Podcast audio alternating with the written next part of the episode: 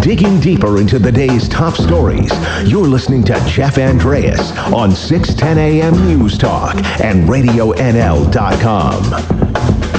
Hello and welcome into the Jeff Andreas Show here on Friday. It is November the 15th, and as always, thank you so much for tuning in. Uh, feeling pretty good here today on Friday, with one exception. I played hockey for the first time in like over a month this past Wednesday, and two days later, my legs are still a bit sore. So I think it means it's time to either start playing more regularly or uh, find a better way to recover, or maybe I should actually start going to the gym. That's something that, uh, you know, has always been on my mind as something to think about doing. I'll tell you what, I just have no motivation to ever actually go about doing that. So um, maybe I can look ahead to 2020, New Year's resolutions. Maybe it's uh, time to start thinking about that. Uh, good show lined up here today. In the back half of today's program, I will be joined by the Capital Projects Manager here in Kamloops, Mr. Darren Crundwell.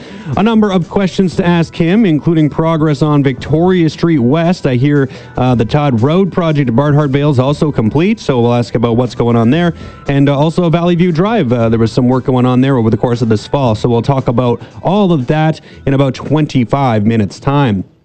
To end off today's show, I will be joined by the executive director of the Kamloops Food Bank, Bernadette Siracky, will join me to talk about what the situation looks like here in the city when it comes to food bank use. It follows a conversation that I had yesterday with the executive director of BC Food Banks as we took a brief look at sort of what the stats are around the province as a whole. More than 80,000 individuals are accessing food banks each month here in British Columbia and that equals more than 120,000 total visits. So a lot of people going once a month, but a lot of people are also having to go more than once a month. So obviously, it's a uh, it's a bit of a difficult situation to deal with. How do we go about making sure less and less people are accessing food banks? Of course, we want to get that number to zero. Um, when will that happen? Well, it's, uh, it's probably a long way into the future. There are a number of solutions that were released in the Hunger Count 2019 report by the National Food Banks uh, Association here earlier this month. Uh, so we'll talk about some of those potential solutions if those are actually going to have any impact here in British Columbia, and of course uh, localize it even further with Bernadette and talk about right here in Kamloops. Of course, one in three people visiting a food bank each month is a child. Um, so we'll ask if that's the same situation here in Kamloops, and obviously, hopefully, it's not. But uh, that is the provincial trend, and so I'm sure it, uh, it'll be pretty close to the same situation here in the city uh, and in the Kamloops area, of course, because the Kamloops Food Bank does deal with more than just the city itself. Uh, in a short time from now, I'll be joined by the president of the BC School Trustees Association. Stephanie Higginson was on my show a few weeks ago. Uh, late in October, the BC STA passed a motion on vaping asking the federal government to step up to the plate when it comes to youth vaping. At the time, Higginson said that trustees want to focus on the education aspect. She said, quote, there does seem to be a gap in legislation around the way that these products are being advertised. So people would like to start with the um, let's not advertise them in a way that's so appealing to youth so that we cannot necessarily need all the potential changes. So that was sort of the message from the BCSTA a few weeks ago. And of course, yesterday, BC Health Minister Adrian Dix announced some new regulations that will be being tabled um, in the province here to try and help tackle that exact problem. So the ministries of health, finance, and education all say that these new uh, regulations would include restricting vapor product access, flavors, nicotine content, and packaging, and advertising on vaping products, especially those that target youth. In a short number of years, vaping has shifted from being a smoking cessation tool for adults to an addiction trap for our youth. That's what uh, Health Minister Adrian Dix said yesterday. He says large vaping manufacturers have used flavors and advertising to introduce a new generation of young people to very high levels of a very addictive drug, nicotine. He says the province is bringing forward the most comprehensive plan in the country to try and help young people end a dangerous trend. New regulations will restrict the amount of nicotine in vapor pods and liquid to 20 milligrams per milliliter. It will also require plain packaging, which includes health warnings, while also restricting the advertising of vaping products in areas frequented by young people like bus shelters and community parks. Uh, Dix says that flavored vaping products will only be sold in adult stores here in BC. First, we're restricting the flavors available, prohibiting the sale of flavors that appeal to youth. Second, adult vaping stores will be allowed to sell additional flavor, with the exception of those that attract youth. A third action, which is implementing plain packages that include health warnings and nicotine levels on all vaping products. Dix also says that nicotine will be regulated as a health hazard This will allow us to bring in regulations to restrict the amount of nicotine in vapor pods and liquids to 20 milligrams per milliliter. This is similar to what is in place in the United Kingdom and the European Union, which makes them similar to the content of a package of 20 cigarettes. Yeah, so Dix is saying that, you know, more does still need to be done by Ottawa. And he says, quote, I encourage the federal government to bring in national regulations that address vapor product wholesalers. Until they do, though, there will be a black market of non compliant vapor products from other jurisdictions that can make their way into our province, our schools, and the lungs of our young people. The restrictions on vaping are expected to come into force on April 1st. 2020. So April 1 of next year, and that will be following some stakeholder engagement as well. Uh, so hopefully that those new regulations do pass. This is something that Kamloops South MLA Todd Stone has been very outspoken on. He's been constantly uh, on the issue of vaping for some time, trying to see some changes made and some restrictions put in place to help our youth, uh, you know, not be exposed to these types of products. He says, "quote The government's plan includes just about everything that he has been calling for over the past seven months." I asked for tougher enforcement, tougher penalties for noncompliance. Uh, it would appear that that's in their plan. I asked for a ban on flavored vaping products. They did not go to the full extent of eliminating all flavoring, but they are imposing some pretty tough restrictions. I think it's a good first step, and we'll monitor it to make sure that it has the intended impact. Uh, of course, uh, this will also bring about changes in how some of these products are taxed. BC Finance Minister Carole James was a part of yesterday's announcement. Uh, she says that she will be introducing new legislation uh, to that effect in terms of raising the taxes on vaping products, and that will come into effect later this month. If this legislation is passed, British Columbia would become the first province in Canada to apply a specific tax rate to vaping products. Also, through this legislation, we are going to increase the tobacco tax rate on cigarettes and loose tobacco by 2 cents. So, with all of that set to be introduced in the not too distant future, this begins to address some concerns that people have been raising when it comes to youth vaping and trying to help deter our young people from using and accessing these products. Is it enough? Well, we have already seen Adrian Dix make the call that more work needs to be done at that federal level, but of course, it is a start here provincially. Is that uh, enough work? You know, from a from a educational standpoint, we saw the uh, the Ministry of Education was a part of yesterday's announcement, but didn't uh, didn't have too much to say. Um, you know, I, I, do have the president of the BC School Trustees Association coming up after the break, so she'll give us a bit of a rundown on sort of how those people are feeling from an educational standpoint. Are educational leaders happy with the steps that have been taken yesterday? And uh, you know, I I think it's safe to assume that this is likely to pass, and and we, these regulations will come into effect on April 1st, 2020, as is scheduled at this point in time. But even that being said, do these do these steps go far enough, and will it actually make a difference in the in the um, the amount of youth that are taking up the habit of vaping? Uh, it's basically just become the new smoking, right? You don't really see as many people smoking outside anymore, but they are vaping. Is that uh, is that less dangerous? I mean, that's the, I guess the whole argument from the vaping standpoint is they believe it is a, a less dangerous substance to be using. It doesn't have the exact same effects as cigarettes do, but of course you hear the uh, the people, a lot of people out there saying that we don't know what exactly the the uh, extent of vaping does to our bodies, and, and it's important that we have more of a knowledge on what the actual effects are before we can go about, um, you know, saying that they are a, a safer alternative. Um, as was mentioned by Adrian Dix yesterday, uh, vaping was meant to be a smoking cessation tool, and it seems to have sort of shifted in just to a completely different habit. Instead of uh, instead of helping people quit smoking, it's just uh, an alternative to smoking, and, and a lot of people are taking it up as just a completely separate habit. So definitely something to pay attention to here moving forward. Will these new regulations actually do anything to help deter people from picking up the habit of vaping? Of course, I also had uh, Mario Canseco on my show yesterday. He's the president of Research Co, and, and he did a, a survey talking about vaping specifically, asking people uh, across the country a number of questions. Uh, one of the questions was uh, if you were to date someone who vapes, I mean, how likely would you be to do so? Well, 50% of total respondents say that they wouldn't even consider dating someone who uses vaping products. And here in British Columbia, that number rose even further to 54%. So, definitely one more thing to think about uh, when you are, in fact, considering vaping and picking up that habit. But that's a whole nother subject. I'm going to be talking with the president of the BC Teacher or School Trustees Association after the break on vaping and find out if these provincial regulations do in fact go far enough. So I'll be having more on that after this, so stick around.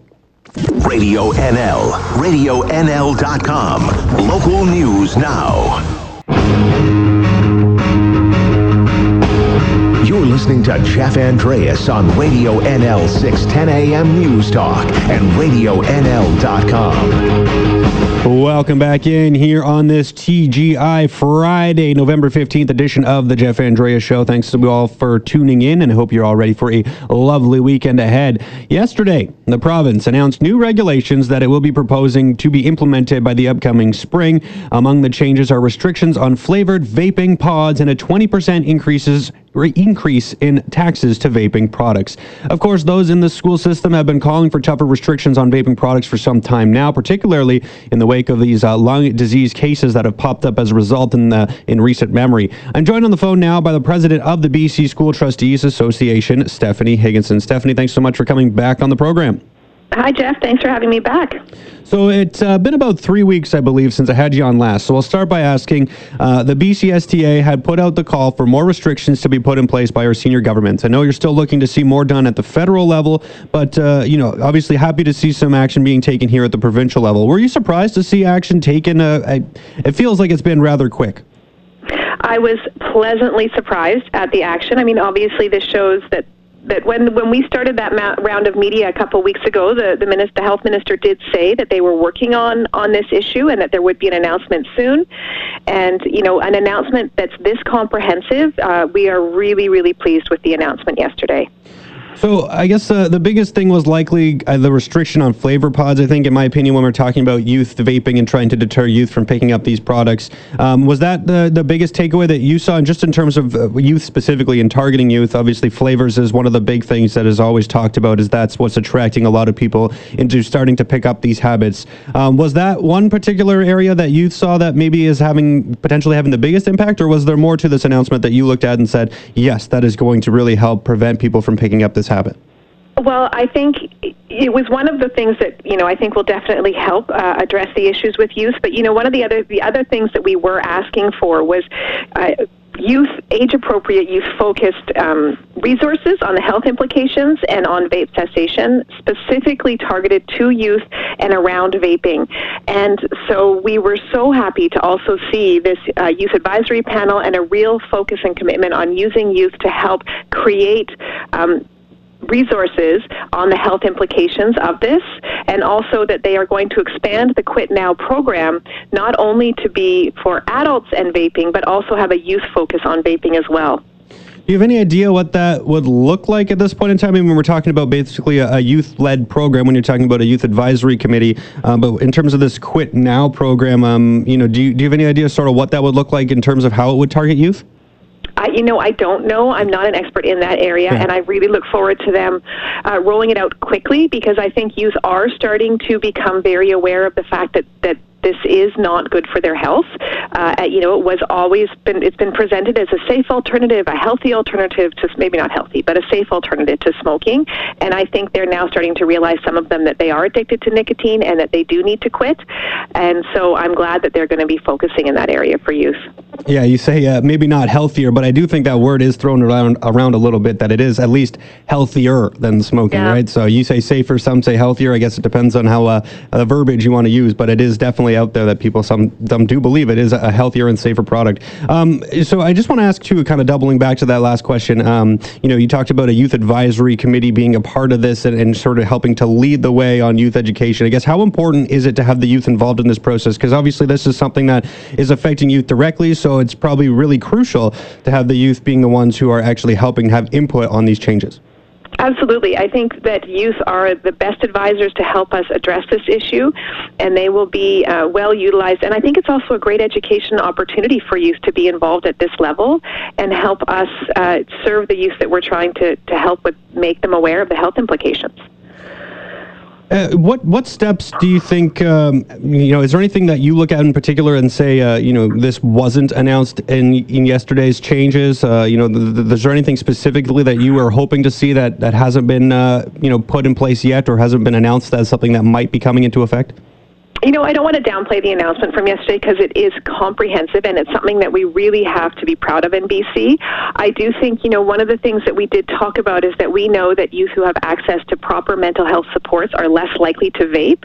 And so while this really gets at, um, you know, uh, helping kids understand the health implications if they choose to vape and helping them stop if they do, I think that we also are, are really looking forward to a, a further rollout of the Pathway to Hope across schools, uh, and that is the youth mental health supports that we know will also help not only this issue, but other issues that we're facing in our schools.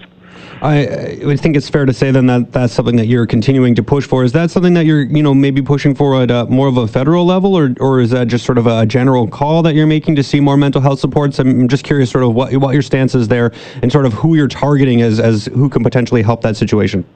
Well, this is something that we've been asking for for many, many years um, across various governments in, in, at the provincial level, and it is you know we do focus this at the provincial level, and we are we were very pleased in June to see the announcement of the Pathway to Hope, and I'm continue to um, be excited about its rollout. That we know that there's five districts that will you know receive be pilot districts in terms of receiving some extra supports.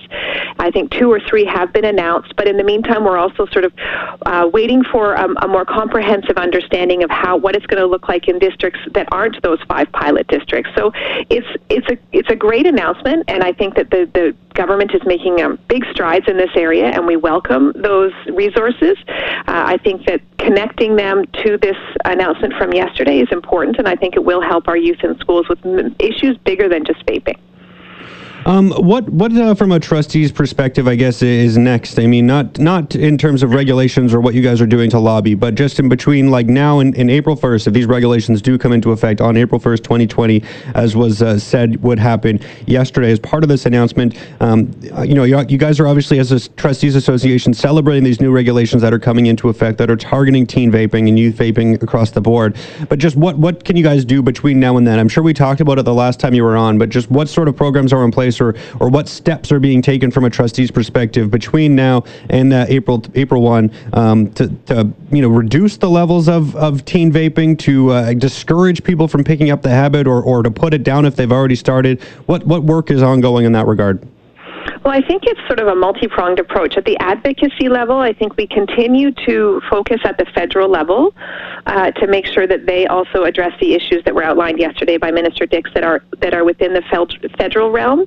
And really, I think it's very important that they really focus on the online aspect of this, which is federally regulated, because you know we can restrict and limit all we want in the province, but if you can go on Amazon or online to Juul and buy these things, uh, and they'll get delivered to your door, then you know that's a big barrier to us keeping them out of the hands of our youth.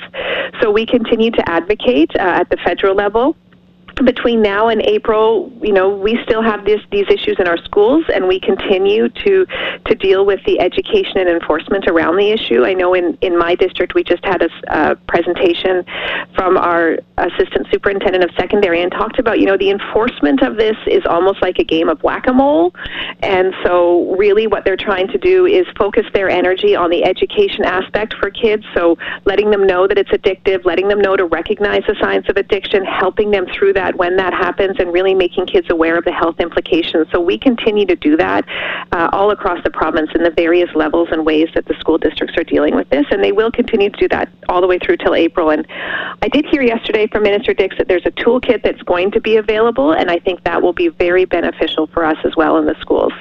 Yeah, well, it's definitely not a story that's uh, disappearing anytime soon. It'll be something we continue to follow. So thanks so much for coming on and, and providing your perspective from the School Trustees Association. I, uh, I, really enjoy having you on and definitely some good information there for uh, for people to keep in mind. And, and, like I said, we'll be continuing to follow how this uh, progresses as, as time rolls on. So thanks so much for doing this, Stephanie. I really appreciate you taking the time.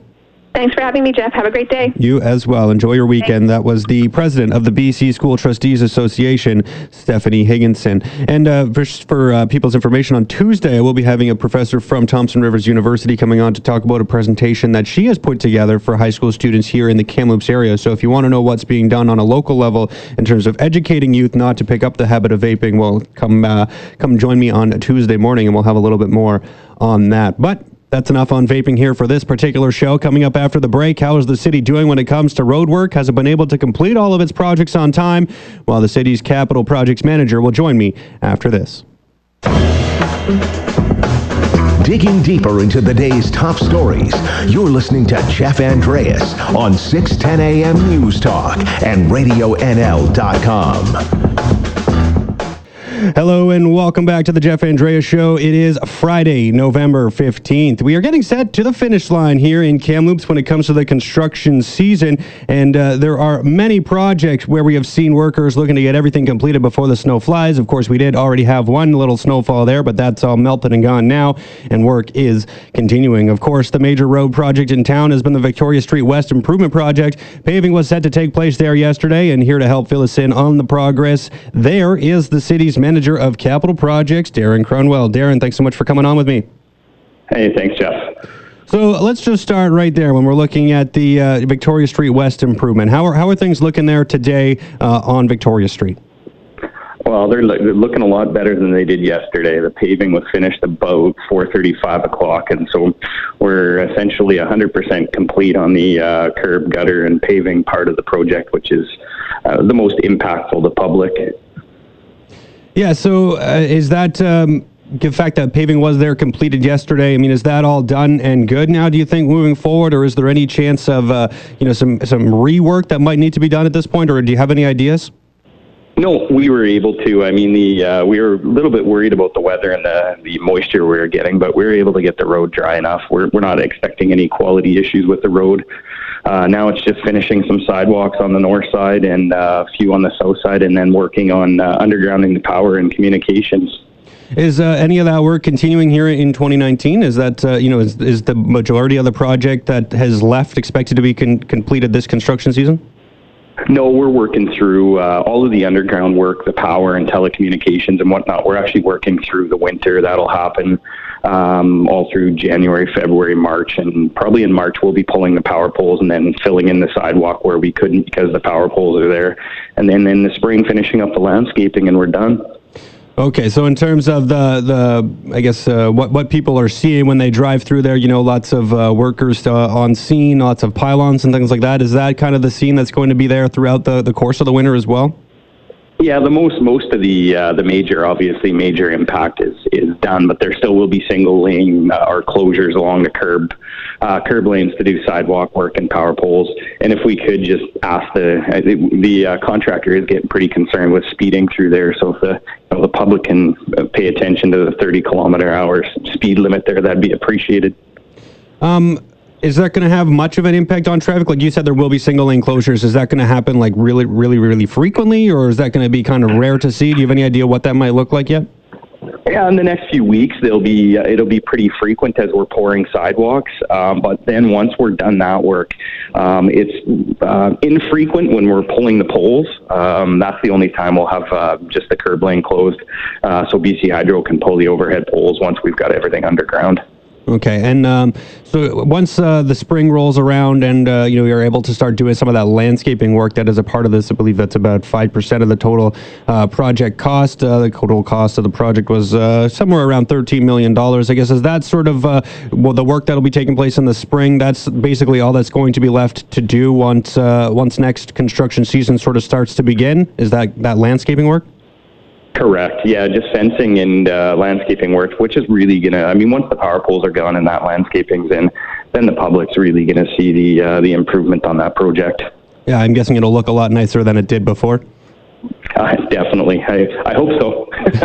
uh, just want to ask you too, in terms of that $13 million price tag, uh, has there any been any been changes that have come as a result of this work? Has, has there been a change in that project cost over the course of uh, the, the construction season here?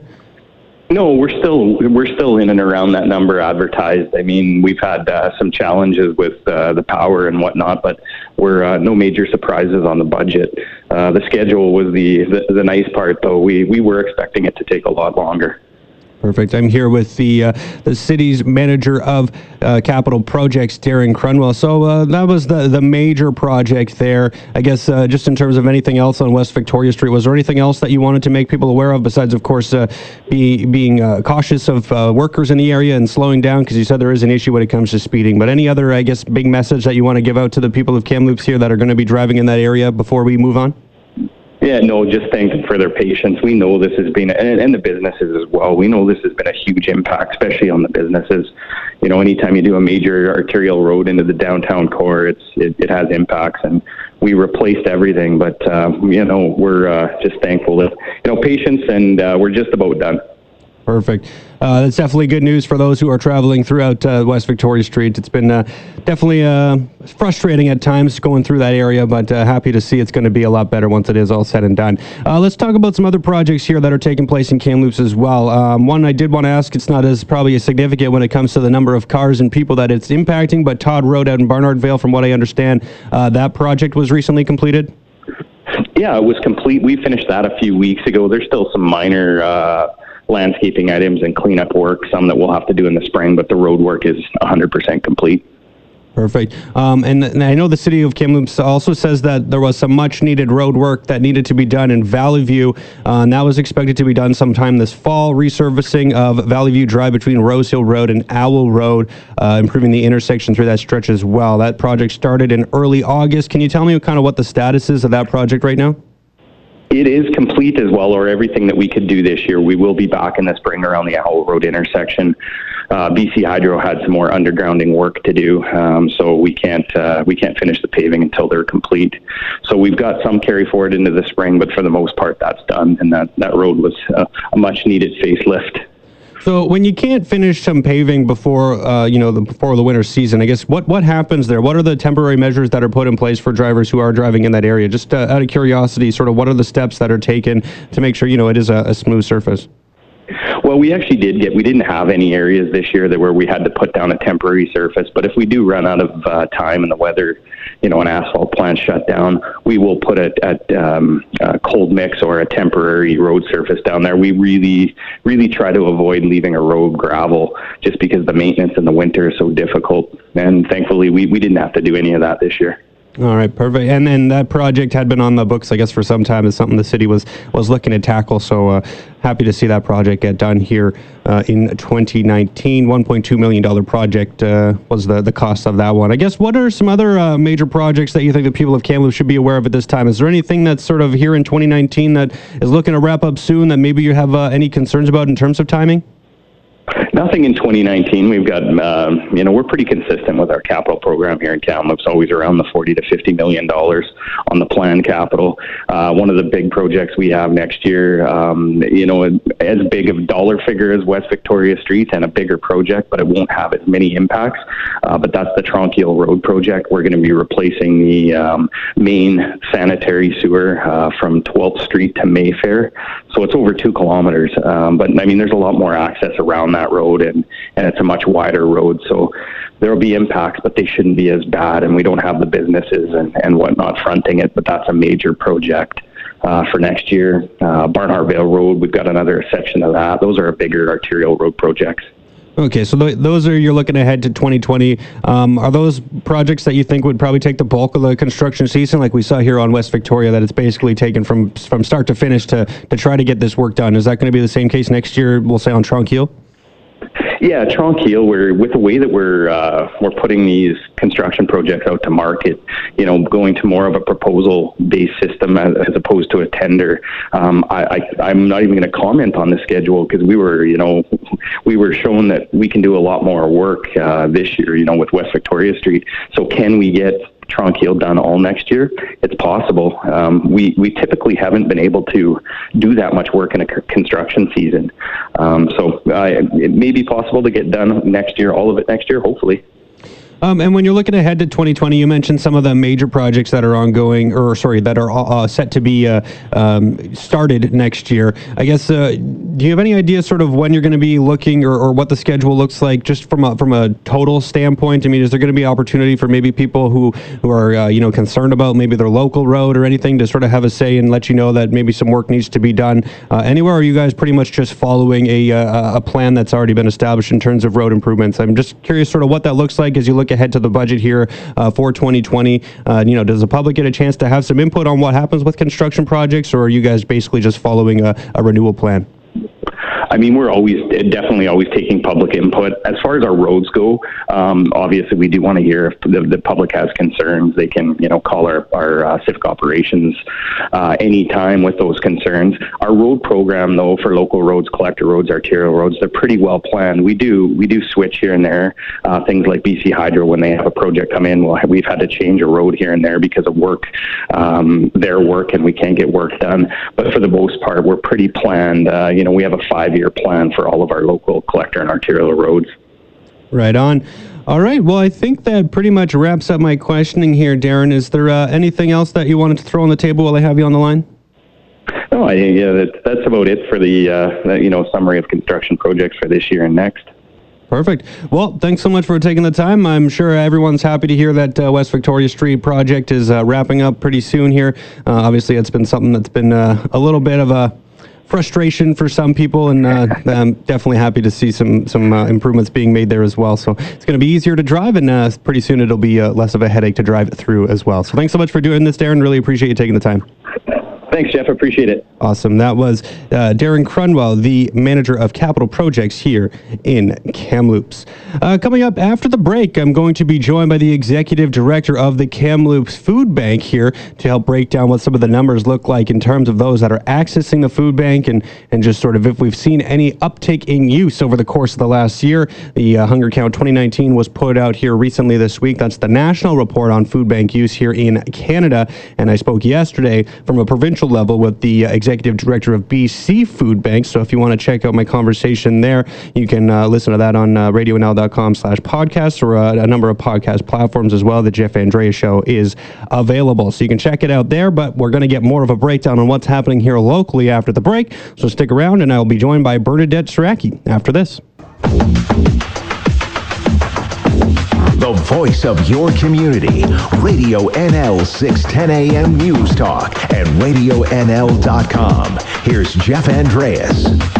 Hello and welcome back to the Jeff Andreas Show, and thank you for tuning in here on this Friday. I'm joined now by the executive director of the Kamloops Food Bank, Bernadette Siracky. Bernadette, how are you doing this Friday?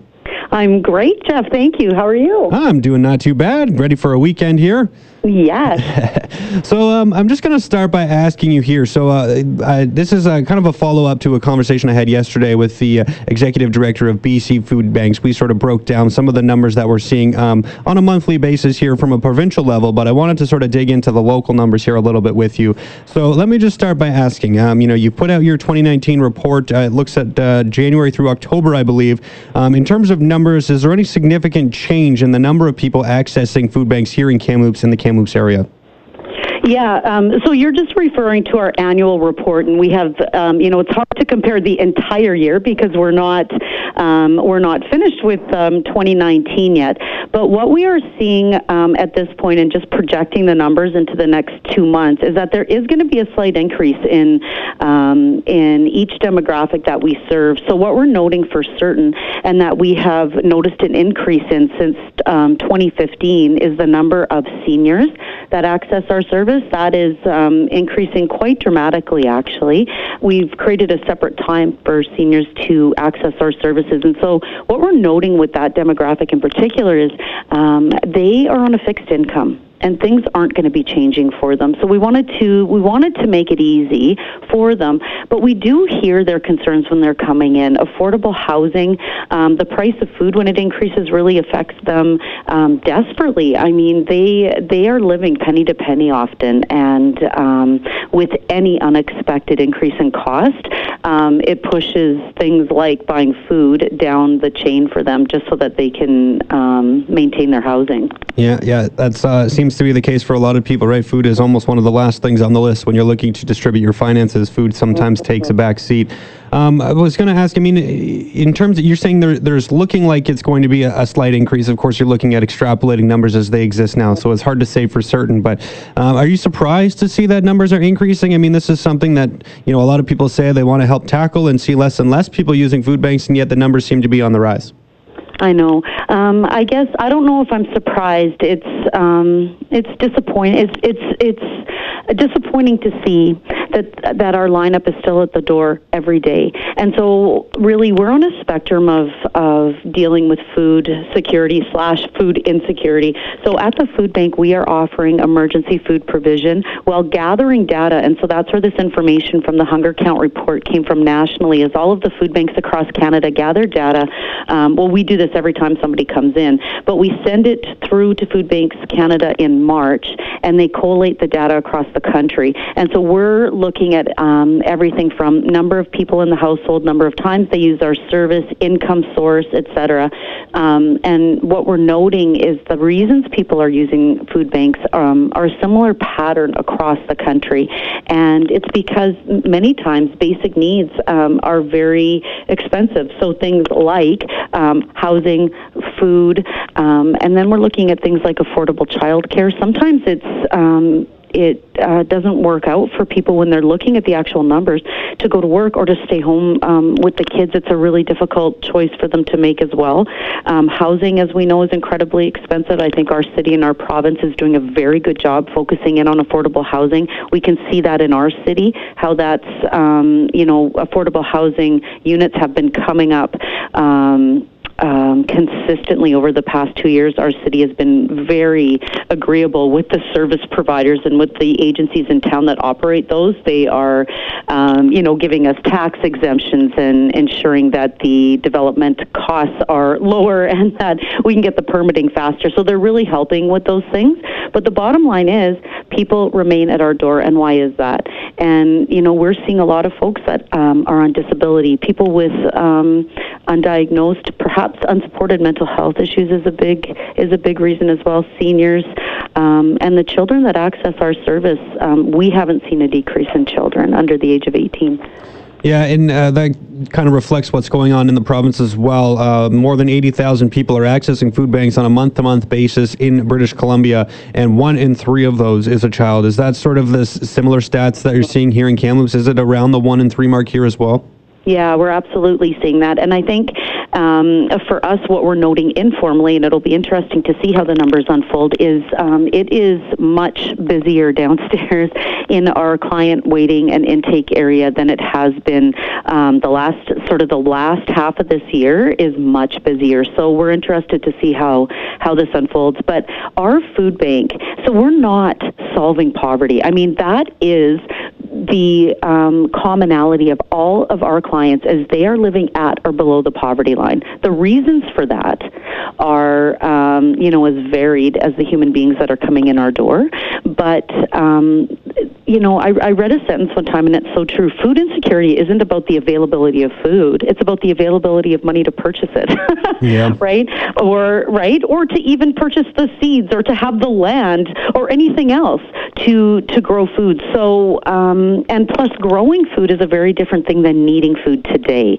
So we at the Kamloops Food Bank, we actually operate the largest food recovery program in Western Canada, and um, we are very proud to be able to offer our clients fresh, healthy product once a week. So our clients are able to come and get bread, produce, dairy, meat, um, cheese, eggs once a week. So that um, is something that we are, uh, we know creates powerful impact in the community when it comes to um, development, especially and maintenance of health, but also development of, of children's um, health and their bodies and their brains. So we're really um, doing our part in um, providing healthy food to not just our clients. We have 7,000 clients, but we also provide fresh product to 59 community agencies that make meals. So Pit Stop, New Life Community, uh, 10 programs in the school district. Um, yeah, and so we provide that and the food, and they create meals out of it. So um, we're doing what we can do on the emergency food piece, and I think you know our governments are listening um, very carefully to what we need to do to um, minimize that lineup at the door. But it is there. Not a lot of time left here, Bernadette, but I did want to ask this one question because there is some, obviously, you mentioned a number of positives that are happening as well. Um, so there is a bit of a shift, it looks like, from my perspective, if I'm just reading the raw numbers in terms of what people are donating. There's always, when you think of food banks, this uh, focus on canned goods and, and non perishable, but it seems like you had mentioned, you know, a lot more people are donating perishable items as well. So, uh, you know, in 30 seconds, can you just sort of talk about the change in what people are actually giving to food banks and how that's making a difference? Yeah, and what we're distributing. I think with our program, Food Recovery, we distribute more perishable product than non perishable. But what we need at food banks is really four things to survive we need money, we need food, we need volunteers, and we need support of our community. And anytime we have the opportunity to, to chat with folks like you or to encourage people to come in and volunteer, um, to create awareness of what we do and who we do it for, it's very important. So um, we need all four things to survive at food banks. Our clients um, get um, um, a significantly larger amount of food than any other food bank, and in the you know while we're doing that well, we need to figure out how to stop the need for what we do. So Kamloops supports us, grateful for that, but shining the spotlight on um, the need in our community is very important. We need the support of our community to do what we do. Well, Bernadette, I really appreciate you taking the time to speak to me. Obviously, some good information to get out there to the public as we head into this holiday season, too. I know more people will be considering giving to the food bank. So thanks so much for your time. I really appreciate it. Thank you, Jeff. Awesome. That was Bernadette Siracky, the executive director of the Kamloops Food Bank. Well, that about wraps things up for me here today. So, just uh, one more reminder as we do head into this holiday season, thinking about giving, and uh, definitely food is always an issue that people need all times a year, but uh, during the holiday season, that does not change. So, like I said, that wraps things up for me. I want to thank all my guests one more time for joining me. And of course, a big thank you to all of you for listening. And remember, whether you join me for a short while or a long while, just know I enjoyed our time while it lasted. I'll be back here Monday morning at 9. Have a fantastic weekend.